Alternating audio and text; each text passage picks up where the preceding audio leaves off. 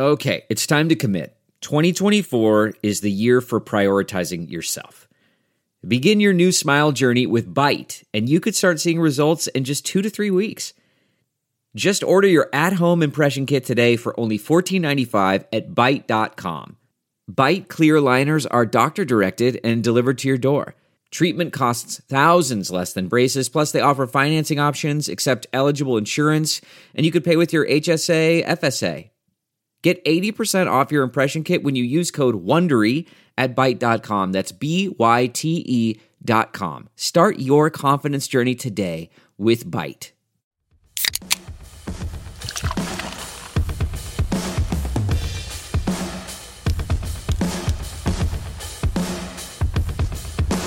Yeah! EJ, we have talked about roughly 90% of the Actually, more than 90%. We only have one more team after this one. 97% of the league at this point. And yet, I don't think that there will be a more confusing team that we have to break down in this entire series than the Arizona Cardinals. I have no idea what to expect from them.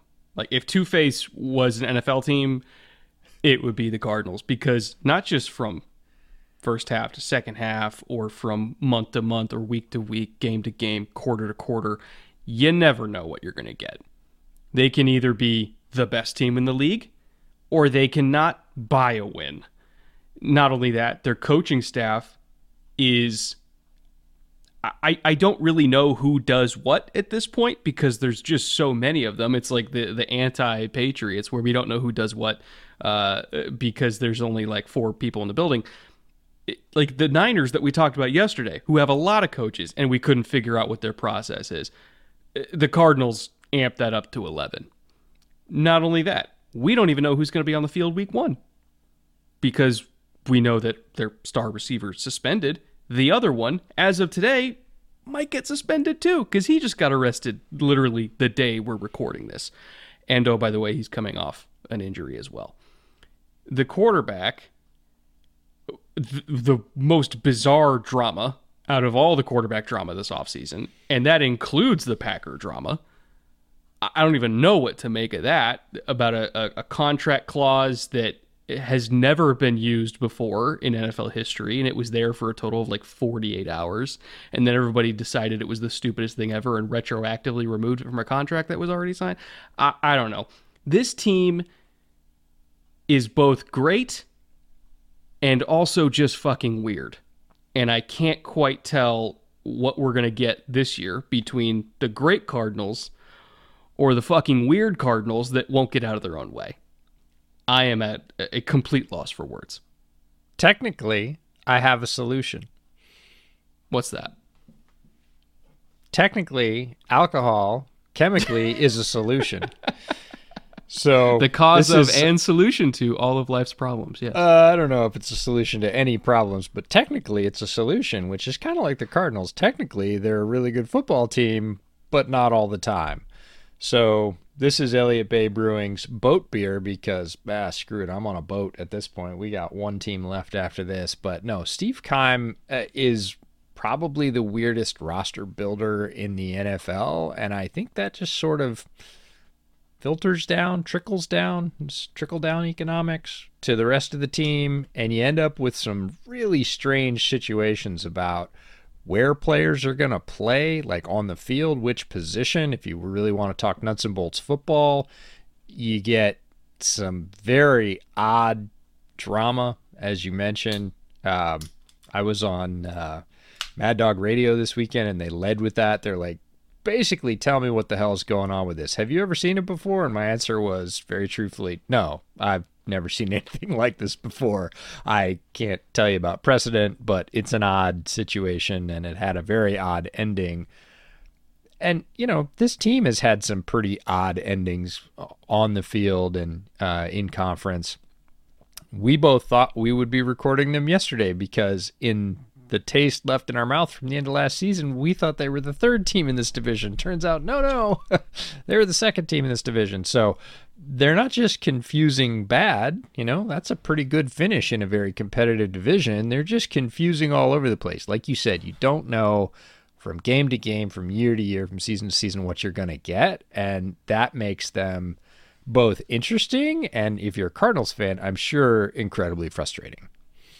Supposedly, that uh, four hour extra study clause came directly from Bidwell, the owner which kind of makes sense because that's just that's such an owner thing to do which is yeah. to listen to too much talk radio and get convinced that your quarterback who was like a legitimate mvp frontrunner for the first half of last year like just doesn't study film like no you don't you don't go first overall in the draft and you know become a 46 million dollar a year quarterback if you just don't study that's not even possible so it was a dumb clause to begin with. I'm yes. happy they took it out. Uh, but it never should have been in there in the first place. And it was just confusing. Like, why? Why would you even put that in the contract if you're so confident in this guy that you're going to give him 46 million in the first place? Why are you even hedging like that in the contract? It's just it's a it's a dumb thing to do. This is a whole 30 for 30 episode probably 5 years from now. It is going to come out in the wash. Here's the most interesting take on what we know that I've heard to this point. This one came from Nate Tice, who we both talked to and uh, met him at Shrine Bowl. Nate was like, "So, however the clause gets in there, it gets in there." And I think you know the ownership bent on where it originated is is not a bad one, but it gets in there. And so Kyler's team's negotiating with the Cardinals, and they basically say what the hell is this? And it was probably bigger. Probably wasn't four hours because you wouldn't put it in at four hours. Like probably said, quarterback must spend 16 hours a week watching film or whatever. And they were like, this is weird. And they went back and forth and they went, we'll only sign this if you put it down to like four hours, which then looks really dumb because why? right? Yeah, Four it's like half hour a day. right, it's stupid. You you spend way more time than that doing it anyways. So they negotiate it down. This is Nate's theory that they Kyler's team negotiates it down to four hours, and then it looks dumb. But the owner wanted it in there. It's in there. They sign it. The whole thing. Then they release it. Kyler's team releases it and goes, well, this is the weirdest thing ever, right? Four hours. Our quarterback spends way more than that. And the Arizona Cardinals end up with egg on their face because they end up looking dumb. And then they have to remove it because there's all this outcry. Talk radio, as you said, gets a hold of it. It explodes. And then they get it removed entirely. So they negotiate it down so it looks dumb. Then they say, they leak it and say, look, this is dumb. And then they have to pull it and they're like, ha, we got that out of there. And I was like, I mean, it worked. I was like, touche, Nate. I think that's a really good theory. Whether because there's no way the not. Cardinals are leaking it. The Cardinals are not putting that out to the media. No, because they would look awful. So I actually thought Nate's take on it was was a good one. Um, and you know, either way, one of like you said, the strangest things we've seen in the NFL, period, but certainly in the sort of quarterback dramas. This one is out there it, it's it one of the weirdest easily. Yeah. And that this is coming off the same off season where Aaron Rodgers is going on like ayahuasca retreats in the desert and getting astrology tattoos and yeah. This was up there. This was up there. But uh yeah, overall again, very talented team. We don't want to sound like this is just a negative episode. Like we Mm-mm. we think very highly of them. They're absolutely a playoff caliber team. They're just they're just weird in so they many are ways. odd. And that brings us to our little 2021 recap, recapping a very weird season of 2021 that got us to where we're at today. They finished 11 and 6, but remember they started as a dominant force. I believe it was like 8 and 1 up to the up through that Packers game that they lost also speaking of weird inexplicable losses, that one. Um, I think they, they started out eight and one and then somehow ended up at eleven and six. They completely fell apart in the back half of the year. Obviously, the DeAndre Hopkins injury was a heavy factor in that because the offense pre Hopkins or with Hopkins and without Hopkins are two very different things. Uh, so they did kind of get beat up towards the back half of the year. Obviously, JJ Watt got hurt as well. Like durability was a concern, but the team itself got figured out once defenses kind of looked at the heat map and they kind of they saw that it was virtually the same as Russell Wilson of like, oh man, they just don't work the middle of the field. It's all boundary throws and maybe like deep middle on posts and stuff like that and deep crosses. Once defenses figured out that they are just going to work the boundaries just like Russell Wilson did in Seattle, they started playing Kyler the same way that people play against Russ in terms of, you know, forcing him uh, not. How do I describe this without using diagrams? So, like when you watch people rush, rush Russ, the the edges go super wide and force him to step up because he doesn't want to step up. That's when he loses vision on throwing lanes because he's shorter. People started doing the same thing to Kyler, which is kind of almost like overplaying the contain rush and going super wide and then working stunts up front to force him to run up the middle. Because once he's running up the middle, A, he's not throwing, and as dangerous as Kyler is with his legs, we'd rather him run than throw there's going to be less chance of a chunk play. And B, traditionally, Kyler, because he doesn't want to take hits, because durability is a concern with him when he does get hit, if you can just kind of get him surrounded by bodies and get people behind his eye line, the odds go up that he's just going to take the sack. Because again, he's always going to try to get down early, protect the ball he doesn't break as many crazy sacks as Russ does because he's he's he's going to preserve his body. Now, now that he's paid, maybe he'll be a little bit more reckless, but who knows? I, I think it's just always been in Kyler that when people get behind his eye line, if there's not an immediate lane up front, he's going down. And so once teams figured out that he has the same vision problems of Russ and he has the same um, tendencies in terms of where he likes to attack the field as Russ. They played him the same way as Russ. But the problem is he's not as good as Russ in terms of still being able to beat you even when people know what's coming. Very talented quarterback, great arm, very accurate, all that kind of stuff. Makes some absolutely incredible plays. But teams have had the book on how to play against this style of quarterback for a long time now. And as good as Kyler is, he's still not Russell Wilson. He's still not going to overcome as often a team that has the book on him. And so I think in the back half of the year, people saw how static the offense was. They were not really moving receivers around. They learned how to rush Kyler to get him to just take sacks that a lot of other quarterbacks wouldn't. Uh, and they figured out that he's not going to, you know, work the middle of the field. So don't commit resources to work in the middle of the field. You can flare out your linebackers and have them, you know, take the number three up the seam. Like you don't really need to have a rat in the middle because he's not going to work there anyway. So people were calling coverages specifically to attack what Kyler likes to do, and Kyler just couldn't overcome it.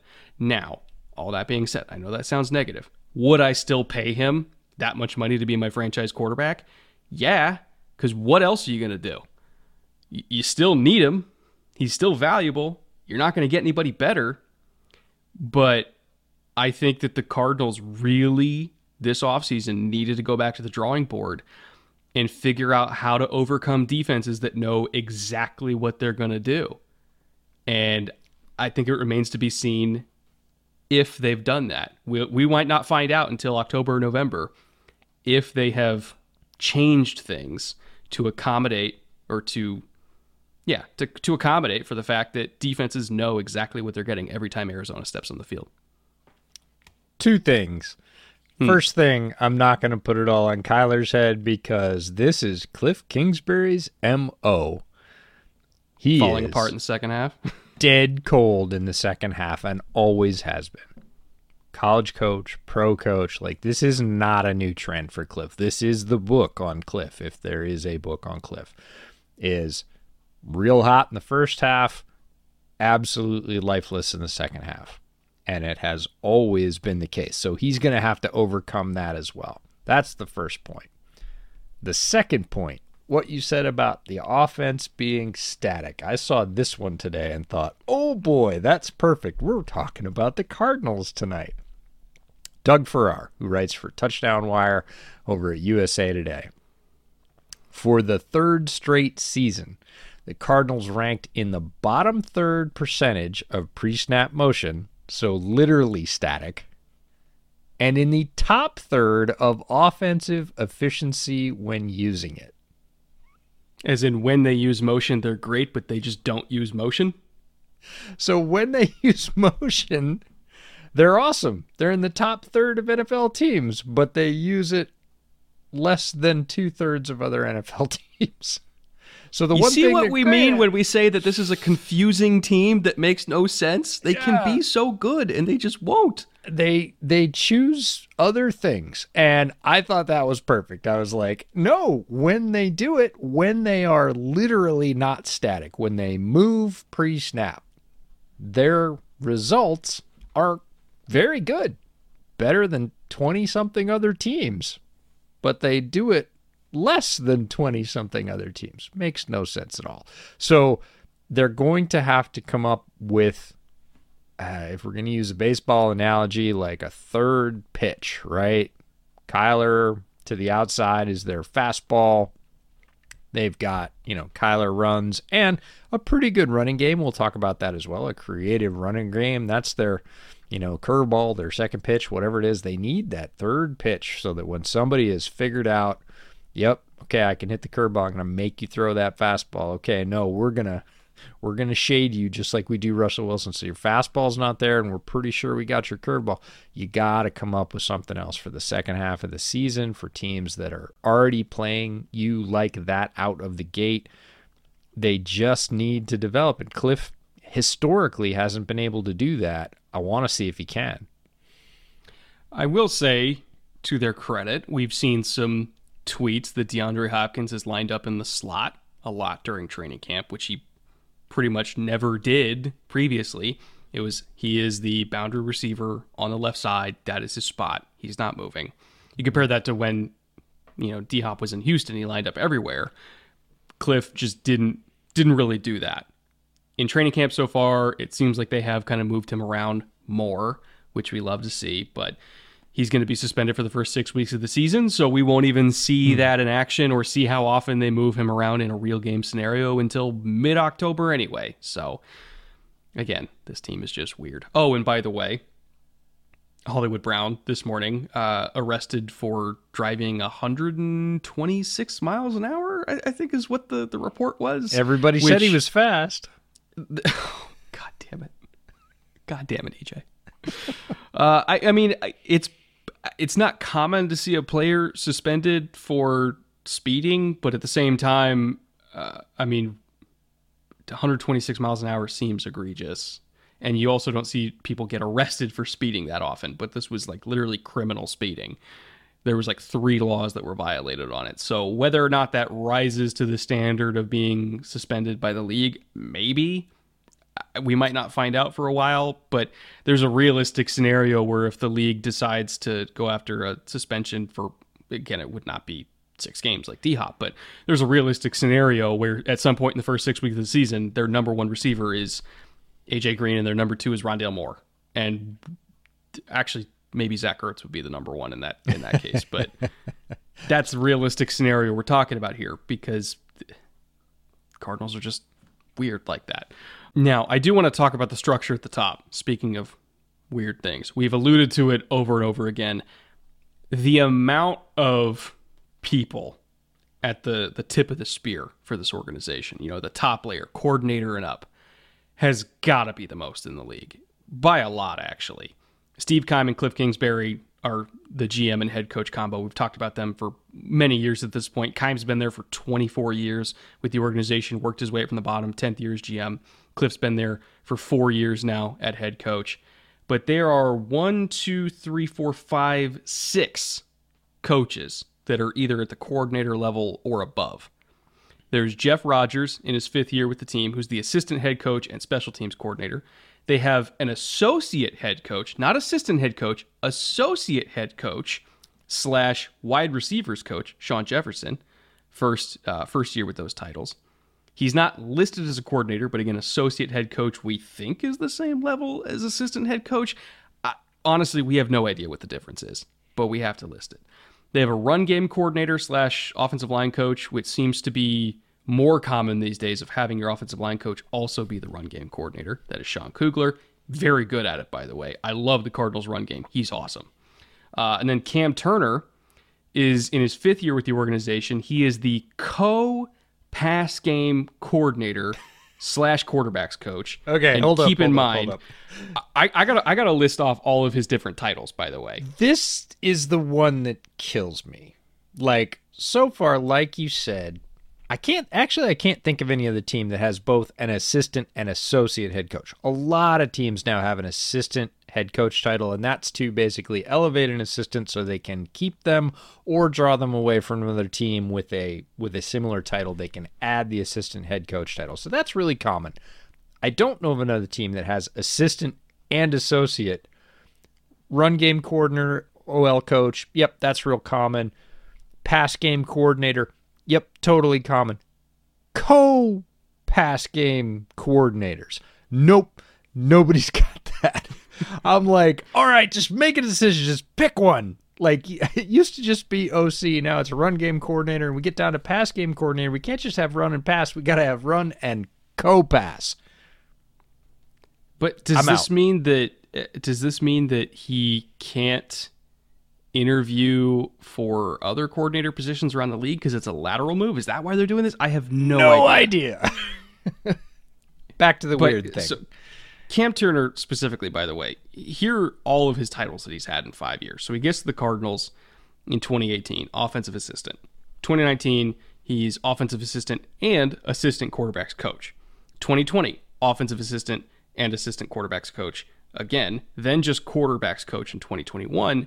Then in 2022, the co-pass game coordinator and quarterbacks coach.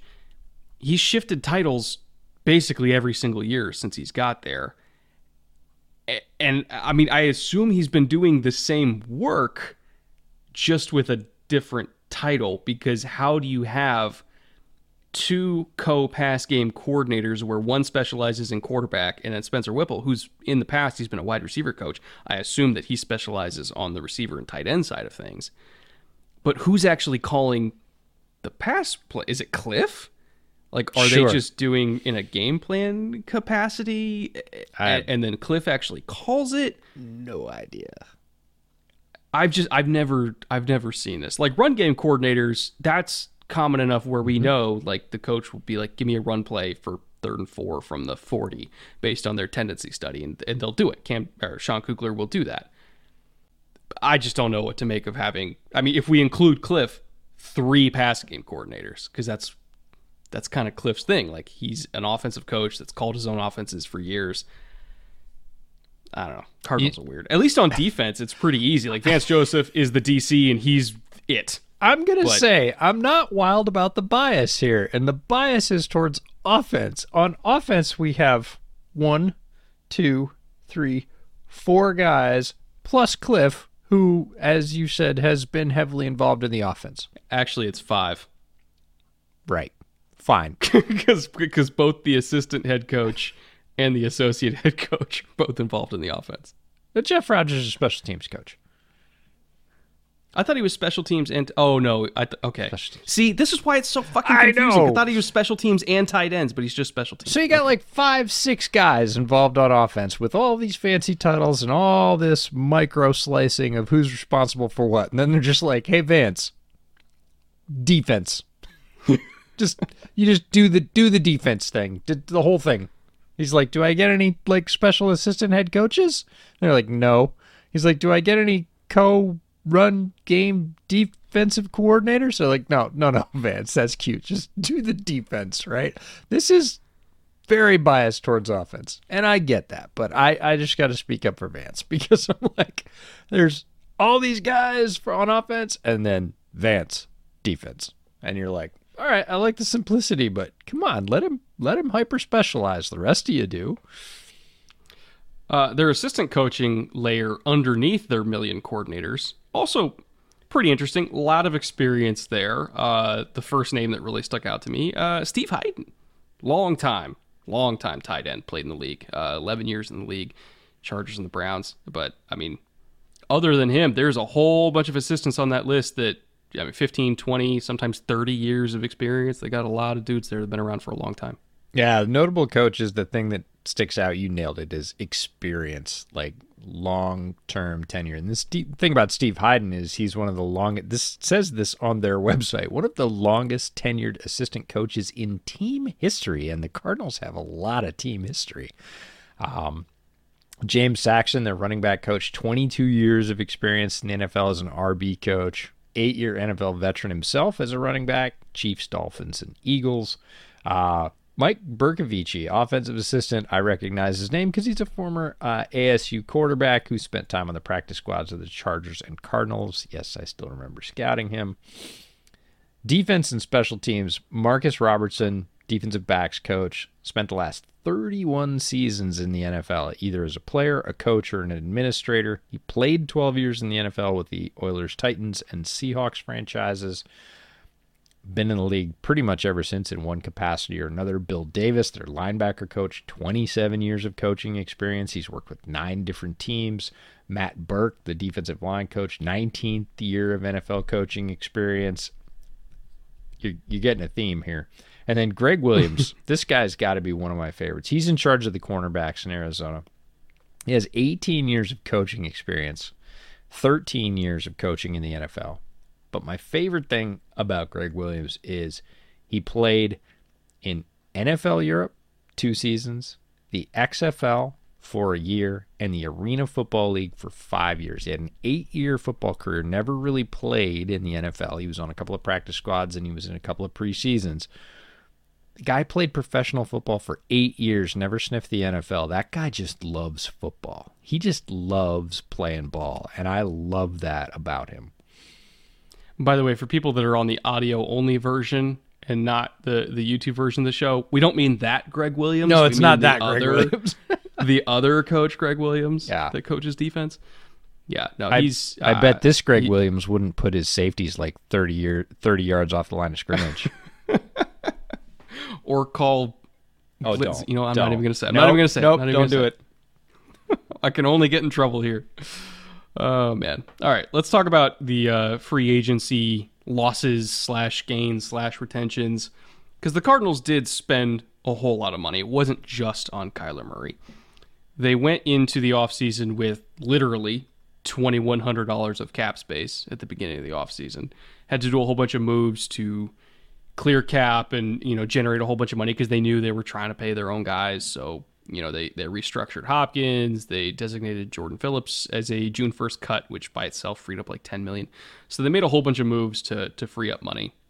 But part of them saving money to kind of keep their stars and their core together was they had to let a lot of good players walk away. Chase Edmonds is now in Miami. He got 6 million from the Dolphins. Uh, Max Garcia is with the Giants now, uh, about 1.2. He was he's not a starting quality interior offensive offensive lineman at this point in his career, but I do think that he could be a serviceable backup. But neither here nor there. They let him walk. Uh, Christian Kirk was obviously the big one. He's in Jacksonville now at 18 million a year. He was never going to be worth that to the Cardinals, so that was a good decision by them. Chandler Jones, unfortunately, is now out of Arizona. He's with the Raiders at 17 million a year. I think he is well worth that amount of money. Obviously, durability is a concern with him, and it has been for a while. But when he's on the field, he is still an elite edge rushing talent. So, uh, sucks that he had to walk away or at least go somewhere else. But they they couldn't afford to keep everybody, and he was the odd man out. Uh, Jordan Hicks uh, is now in Minnesota, also at five million dollars a year up there in Minneapolis.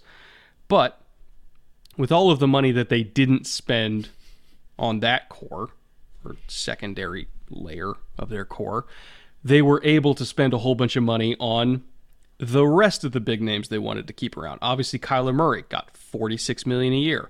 Uh, DJ Humphries just yesterday, the day before we were recording this, uh, got a three-year deal for well over 60 million. I think his average uh, his average per year is 15 million or so, but could escalate up to 22 if I recall.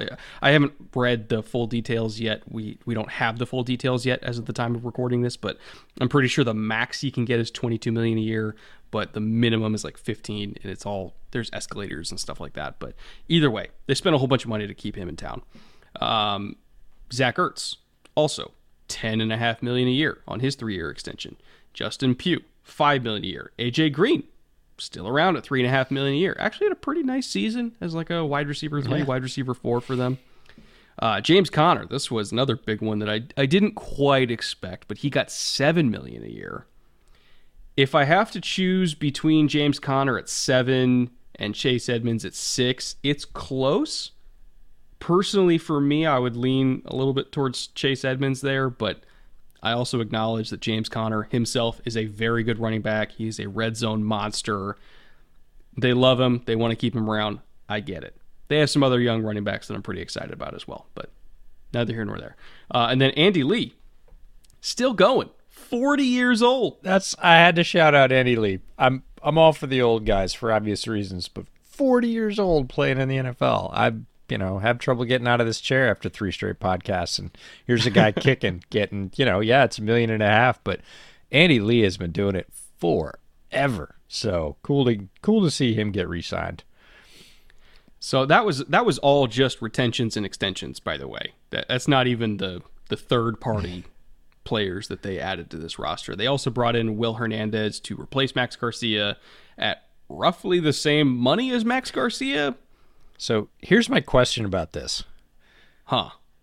Did Will Hernandez and Max Garcia like shake hands in whatever hub airport they connected in as one went from being on the Cardinals to go to the Giants and the other went from the Giants to go to be on the Cardinals to play basically the same damn position. Did they like pass for the same money? did they like pass in Charlotte or DFW or something and like, "Hey man, hey man, oh, here's my practice stuff. It's got the oh, here's my Giants logo stuff. Okay, cool."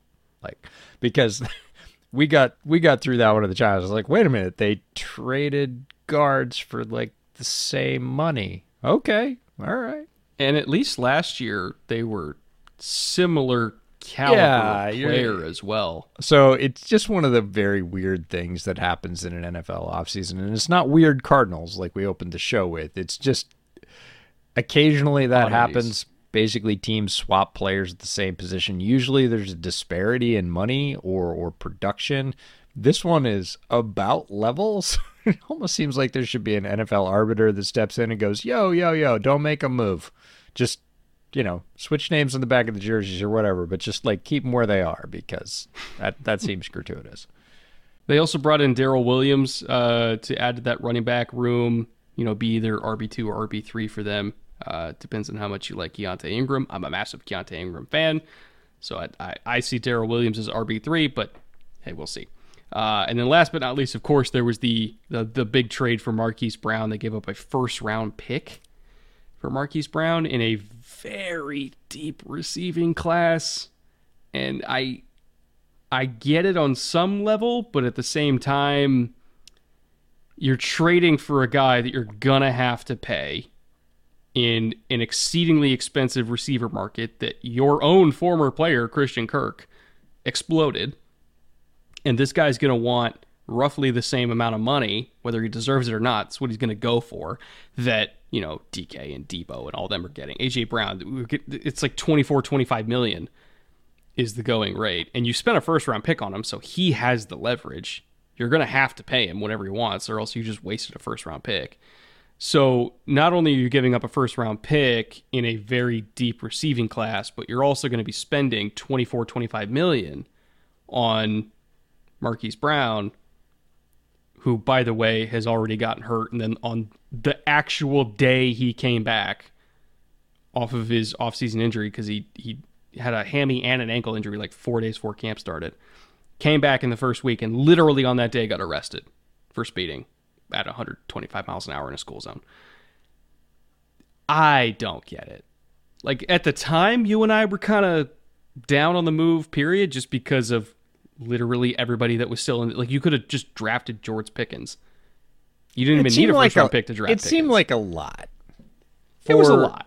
It was a lot. Yeah, for what Marquise Brown is and what he does, it seemed like a lot. Given that, yes, you are going to have to pay him and you just gave him all the leverage. Like one or the other. Like I don't mind paying him. I don't mind giving him the leverage, but I'm not going to give him the leverage and then have to pay him at the top rate because If he comes out and says, "I'm worth 24 million and you go, "Hey, Marquise, like you had 900 yards and like six touchdowns, which would be a nice season, but not a 24 million dollars a year season," he can go, "Fine, let me go," and you're out your first round pick. Which so he holds all those cards.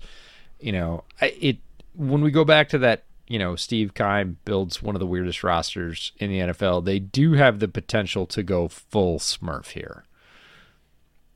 With the addition of Marquise Brown, you could start Marquise Brown, Rondale Moore, and Greg Dortch. And you got to be the shortest wide receiver. You would have all guys that are like five ten or smaller playing wide receiver, and just try and be super fast because all those guys are super fast, and just confuse the hell out of a defense by saying no, you can't see half of them, so they're just out there running around going full speed. But an odd move, uh, you know, you look at other wide receivers that moved in similar situations, and I know it was before it exploded, but Amari Cooper, I'm always going to go back to same thing. You knew you were going to have to pay him big money. They only give up a fifth, though, and that's not the same amount of leverage, nor is it the same amount of draft cost, right? You're you're still going to have to pay Amari a lot of money, but in that case, like, why do you go with a first when you could have just, as you said, drafted a highly thought of wide receiver in a very deep class for a lot less money, and you get both things. You kind of save your pick and you save your cap for the next two or three years. Instead, they give up both the pick and the cap, and you're like, mm, okay. Because I mean, looking at um, looking at all the receivers that were available at the point where Arizona was picking. Yeah. I mean, Christian Watson was there. Sure. Uh, again, George Pickens, Sky Moore who's having an unbelievable training yeah. camp. Alec Pierce. I'm not advocating for Alec Pierce like that high, but I could have definitely seen Sky Moore going that high. Yeah. In you know, and um, even if you just trade down and use one of those early second round picks to get again either Watson or Pickens or Moore or Pierce, fucking Tyquan Thornton, whoever. And they're not going to cost twenty four million, and that's the kicker. theoretically do the same thing. I don't know. Yeah, it's an odd move, but then again, talked about at the top that Arizona likes to make a lot of odd moves in terms of roster building, uh, and they will continue to do so. And and Keim has that backing uh, of Bidwells. He has been there a long time and been making odd moves for a long time, and has been able to survive uh, doing that. So they obviously don't dislike it, but it does put together a very strange roster in certain cases beyond the first round pick, though, after that Hollywood Brown trade, I did feel at least that Keim acquitted himself well with all of the other picks. Uh, yeah. Uh, I felt, especially their first four to five picks, you know, after the first round, rounds two through six, he did a fantastic job. And he even got a couple guys late in round seven that I thought could have gone significantly higher than they did. So the draft itself, I, if we're just including Marquise Brown as their first round pick, their draft itself was very, very good.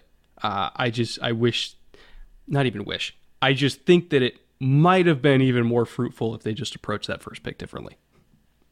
Right down the line with the picks that they did have, there's eight picks here. I really like seven of them. That's a tremendous draft. And like you said, no first round pick. So they had a round two, two round threes, two round sixes, and three round sevens. So the bulk of their draft after the first three picks, two, three, and three, were six, six, seven, seven, seven. To come out of a draft where the again, the majority of your picks are round six or lower and have this lineup of guys, it's a very good year to try and do that because there were so many guys in the draft.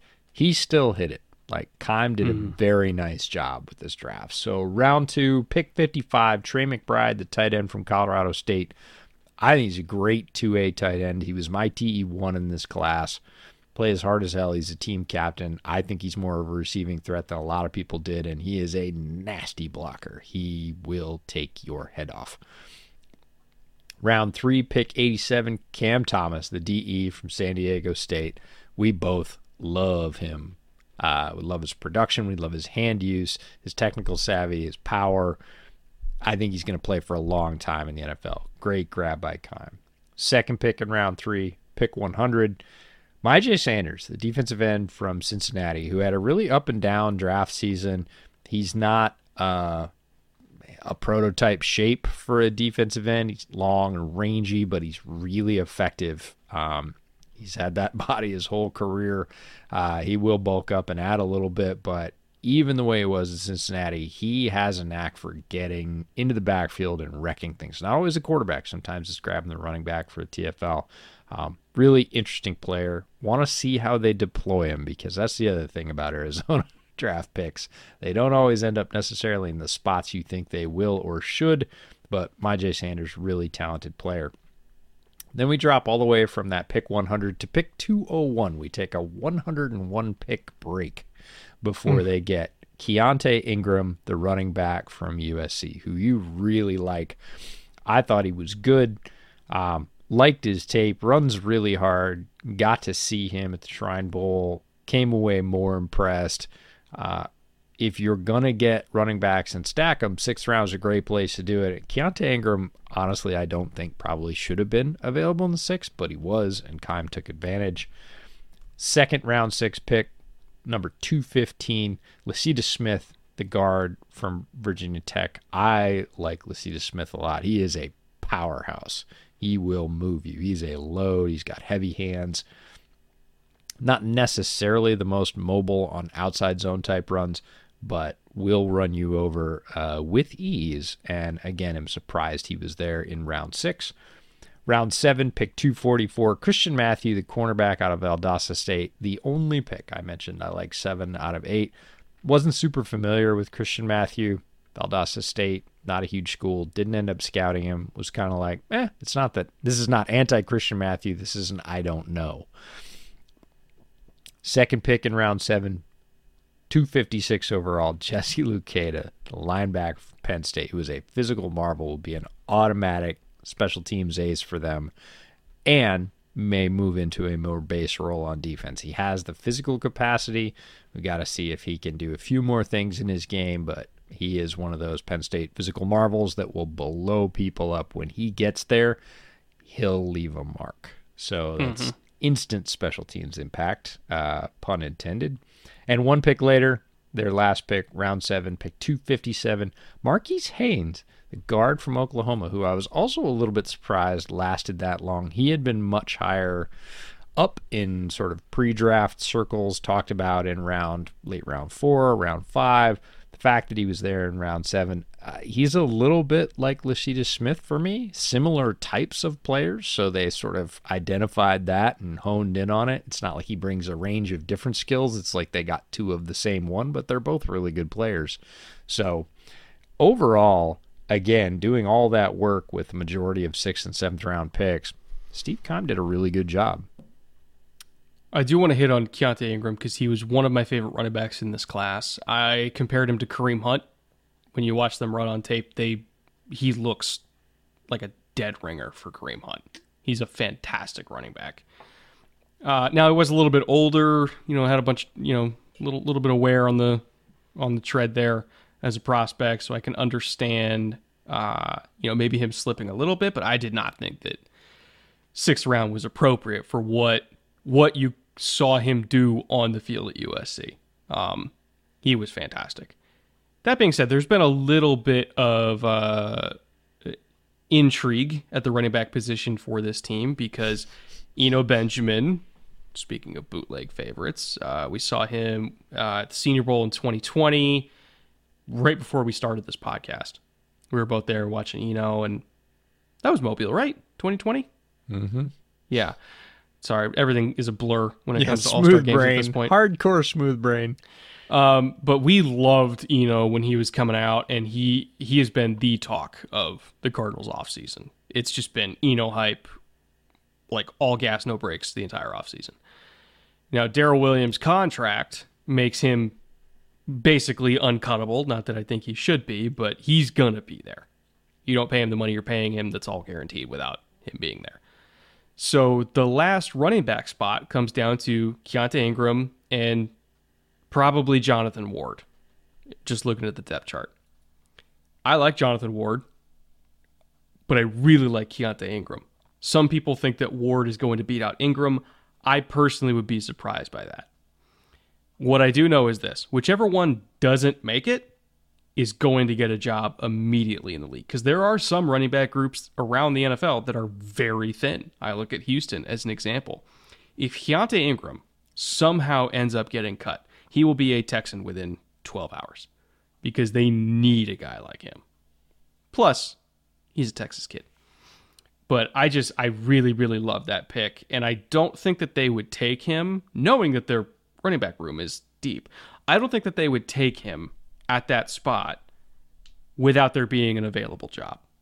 So I think he is going to make it. I just want to clarify the running back situation for people listening to this because I know that there has been a lot of debate about who actually is going to be, you know, the final four that they carry, whether it's going to be Ward or, or Keaontay. I think it'll be Keaontay. Now, uh, Cameron Thomas, he has really, really big shoes to fill because obviously Chandler Jones no longer there. There's a bunch of available snaps in their edge rotation because right now they got Marcus Golden, um, and they got let's see, Gardeck is probably going to back up Golden. So opposite of Golden, you got uh, Devon Kennard, and then behind him you got Dennis Gardeck, uh, and then you got Myjai Sanders as well, who they also drafted as a rookie. So there's five guys competing for snaps here, but I truly think that Cameron Thomas could be the most productive out of all of them. He was a vastly underrated player in this class. The only reason he went in the third round was because of injury. I think he got through one drill at the combine and popped a hammy and then couldn't do anything else. But based on verified times from before the combine, he was probably going to put up a very impressive performance, and especially in the three cone. Uh, there were rumors that he was like a six seven, six eight three cone kind of guy, which at his size is scary. So I I kind of saw him as a I don't even want to say I'm I'm not even going to say like Walmart Aidan Hutchinson because that's an insult. I think he was a diet Aidan Hutchinson. Like he's really not that far off what Aidan Hutchinson gives you. I think Aidan's a little bit more powerful, but in terms of cornering ability, you know, really, really good hands. Obviously, the motor is just insane. I think that he is a lot closer to Aidan Hutchinson than people think. And I think the the pressure totals that he had his last year in college tell that story as well. He had a billion pressures. He was one of the most productive pass rushers in the entire country at any level. So I think that Cam Thomas, he does obviously have his work cut out for him. Marcus Golden's a good player. Kennard's a good player. Gardeck is extremely productive somehow. He always has been since he got in the league. But in terms of ceiling, I think Cam Thomas is going to be their next guy. And I know he's a third round pick. Trust me, he is far better than a third round talent. He should have gone a lot earlier than that. And were it not for injury, I truly believe he would have. A great haul, Mike I'm Needed, uh, especially with limited ammunition. If you told me that he was going to pull that list of players with that level of picks pre draft, I probably would have looked at you quite sideways. I don't think I would have believed that all those players would end up on Arizona's roster.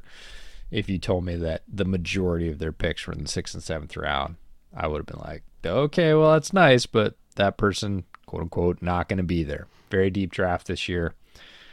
Keim benefits, and therefore the Cardinals benefit. As far as UDFAs, they brought in a decent amount of UDFAs. In fact, a lot of running backs to fill that running back room, which was already fairly full. Ronnie Rivers, running back from Fresno State's the first one I want to talk about. He is a mighty might. He is short but powerful and um, gonna have trouble cracking that room. Might bounce around the league a little bit as a practice squad guy, but I bet he gets an NFL job before too long. I actually like TJ Pledger too from Utah, who I didn't highlight because he didn't stick. He's already gone. Um, he was a camp invite, didn't last. And then the other one I really want to talk about is Darrell Baker Jr., the cornerback from Georgia Southern. Darrell Baker, I think, has a future with the Cardinals. Uh, he's got good size He's physical. He played, you know, not necessarily at a smaller school, but a less high profile school. Let's put it that way. He had plenty of pre draft buzz. I don't know why he didn't get drafted. Yes, there was a lot of depth at cornerback in this draft. Yes, there were just a lot of players overall. I would have bet he was borderline for me, but I would have bet somebody would have picked him up because it's not just a height, weight, speed thing with him. He's a good player at corner, which is why I think he'll eventually stick with the Cardinals. So only a couple of highlights for me out of this UDFA group, but was happy to see that they brought a lot in. Um, gave him tryouts. A little odd that they brought in a bunch of extra running back depth with an already sort of crowded running back room based on who they brought in in free agency and the draft itself. But I'm never gonna never gonna look sideways at a team that brings in a bunch of people because I believe strongly in the UDFA process and who knows, they might pull other ones out of here as well. I 100% mimic your bewilderment that Darrell Baker wasn't drafted because how often does a 6'1 corner with a 41 and a half inch vert and 11'4 broad go undrafted? Something happened. I don't know what it is, but to the Cardinals' benefit, he's there. He is probably the most physically gifted corner on the roster. And that's saying something because Byron Murphy is a really good athlete himself. Uh, Marco Wilson. Marco Wilson's great athlete pretty good himself. athlete too, yeah. But Darrell Baker's like top 1% of the top 1% in terms of athletic, just ridiculously athletic DB prospects. So something happened there. Not going to speculate on on what, but good for the Cardinals for getting him because in terms of you know balls of clay that you can mold, it, really really does not get better than that. Um, and by the way, this secondary, not to get off on a tangent, pretty underrated, I would say, in terms of talent, like just raw talent. Marco Wilson, Jalen Thompson, Budda Baker, Byron Murphy, obviously really really good nickel. Um, Antonio Hamilton at the other corner spot is really the only kind of you know yeah. maybe but if Darrell Baker, if they can develop him, considering the level of athlete that he is, if they can refine him and develop him into, you know, his maximum potential, this might be, I mean, maybe the fastest secondary in the league, and that's saying a lot. I'm I'm with you. That it's sort of four out of five. you look at the top four, and you're like, man, that's that's that's really good. And you look at the last one, you're like, eh, they could use one more. So, but they have a lot of players. It's not like eh, they're short players that could fit in that last spot. They've got five guys that could potentially, you know, be fighting for that spot. I think Antonio Hamilton's probably got the inside track, but that doesn't mean that, you know, a month from now, three months from now, that, you know, some of those other guys haven't risen up. And overall, yeah, there's a lot of secondaries in the league that have one guy that's not quote unquote the guy, and but, most of them do actually. uh-huh, yeah, everybody's got one. It seems like, but the other four that are there, uh, really good. I think a lot of people sleep on Jalen Thompson. Marco Wilson was a revelation as a rookie. Budda, everybody knows about, and then Byron Murphy, you know, sort of coming back, getting a second act interestingly assembled secondary, but okay, I'll I'll take it. Now, final segment. Team floor, team ceiling. This is our projected best possible ceiling in terms of win total and our lowest possible floor as well in terms of win total. I thought I had a pretty large range for the Niners and it's even larger for the Cardinals. I have a 12 win ceiling because when all their talent is healthy, and everything's hitting on all cylinders, they are a very hard team to beat. Just look at the first half of last year. Very, very, very hard team to beat. I also have a seven win floor because if the second half Cardinals show up for a significant portion of the season, which considering that DeAndre Hopkins is out for the first six games and who knows what's going to happen with Hollywood and this team is not very good at staying healthy to begin with, let alone already being down their number one receiver for a third of the year the bottom could come out fairly quickly. And I think that their bottom is seven. Now, they are never going to be a bad, bad team. They just can't. Kyler, for all of his flaws, is still a very good quarterback. And I do think that they still have a ton of talent on the team. I can't ever see them being, you know, under seven wins and, you know, being somewhere in the top 10 to 12 picks. That would stun me. But I also have an exceedingly large range of possibilities here because this is such a weird team and you never know what you're going to get. Like we we talk about the Chargers being able to beat anyone and lose to anyone. The Cardinals are the exact same way. And I truly just don't know what to make of them. I matched your floor at seven wins because there are lots of cracks that could show up in the armor.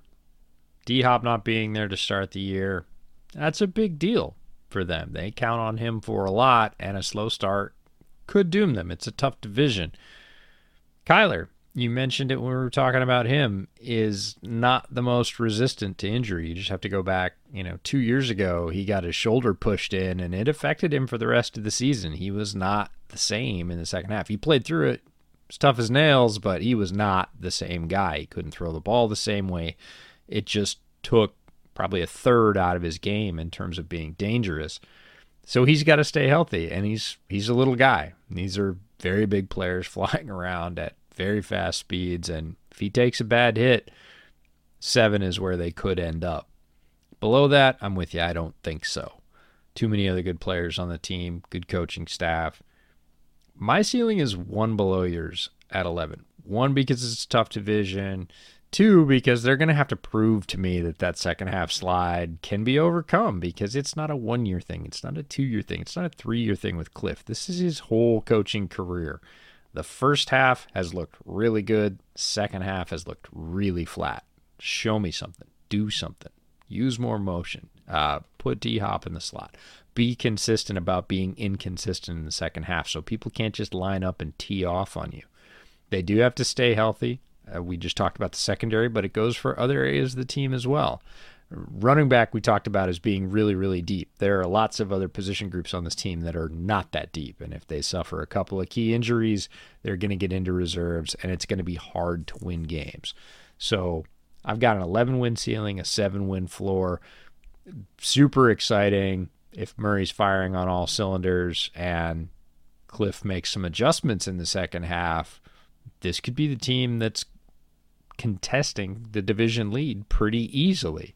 They could also be the team that's in the cellar of the division and looking at pretty much wholesale change, uh, certainly from the coaching front at the end of the year. Because if you have another year where you start hot and go on a big slide in the second half, it's going to be really hard to bring Cliff back. Didn't they just give him an extension? I know, I think but actually you know no, what happens. March they did. you know what happens to coaching money when the tide turns against the team, right? And same thing, if they race out to like six wins and two losses and then win one out of the next eight, I don't know, man, because they extended Kingsbury and Keim through 2027. I don't know. I know they handcuffed that. him. Yeah, I saw that they did it together, and I was like, well, I guess you're going to keep getting what you're getting at this point, and I hope it gets better. I don't know. I just I don't. I, Bidwell has the money to basically just. Again, we're we're not thinking that this is going to happen. We're not No. expecting them to No, fall no. apart. But if they do, obviously there would be questions because that would be how many years in a row. Um, And he could But- keep Keim and let Cliff go. It's not one of those things where he has to ditch both of them. And I actually think he would. Now, I'm not saying that's the right thing to do. I'm saying I could see that happening. Whereas other franchises, I was like, nope, they're both going. Like the Giants with you know Gettleman and Judge. I was like, no, they're they're not going to keep one of those guys. That's a full sweep. I could see him saying, well, Keim did a really good job with the draft, and Cliff just wasn't able to maximize it on the field. Like, it's probably not the right answer, but I could see it happening. And it would be very expensive at this point. it would be 'cause, yeah, extremely expensive. but hey, I mean, th- this is the same franchise that literally right before Cliff, uh, Steve Wilks got one year, right? So it's not Mm-hmm. like completely out of the ordinary for them to. Rosen got one year, which Yeah, was you know yeah. also expensive. So it's not unheard of, but uh, you know that's not the outcome we're looking for. That's not the outcome we're hoping for. We would We love, hope it works out. Yeah, we would love to see Kyler playing at an elite level and Cliff to overcome that, and then f- for them to make a deep run. it would be a fascinating study of getting there a different way. what a weird team. They're Yes. a good team, but a weird team. God. Yes. Anyway, uh, tomorrow we only have one more team left in this series, and that is the Los Angeles Rams defending uh, not just division champions but Super Bowl champions. And then remember, on Friday we have our last macro division uh, prediction show. We're going to be predicting, you know, MVP for the division, offensive defensive player of the year, rookie of the year, coach of the year, division winner. This is a very hard division to pick a winner for because at least three of these teams are capable of 12 plus wins. I imagine we're going to be talking quite a bit more Cardinals because they have great players that could easily win any of those awards as well. So if you're a Cardinals fan, you want to hear our division predictions, come back on Friday for that. Uh, and if you're somebody who's stuck through every single episode of this series, first of all, thank you. Second of all, we got one more team preview to go. I cannot believe we're here, but we're here. One more to go, EJ. So we'll be back here tomorrow, same time, same place, for the LA Rams to cap this thing off. And until then, later. Take care.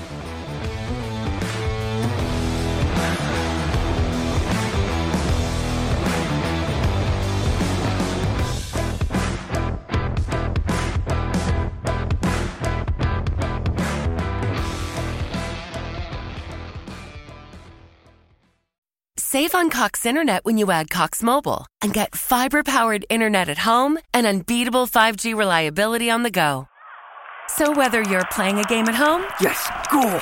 or attending one live, no! you can do more without spending more. Learn how to save at cox.com/internet. Cox Internet is connected to the premises via coaxial cable. Cox Mobile runs on the network with unbeatable 5G reliability as measured by Ookla LLC in the US to H2023. Results may vary, not an endorsement. Other restrictions apply.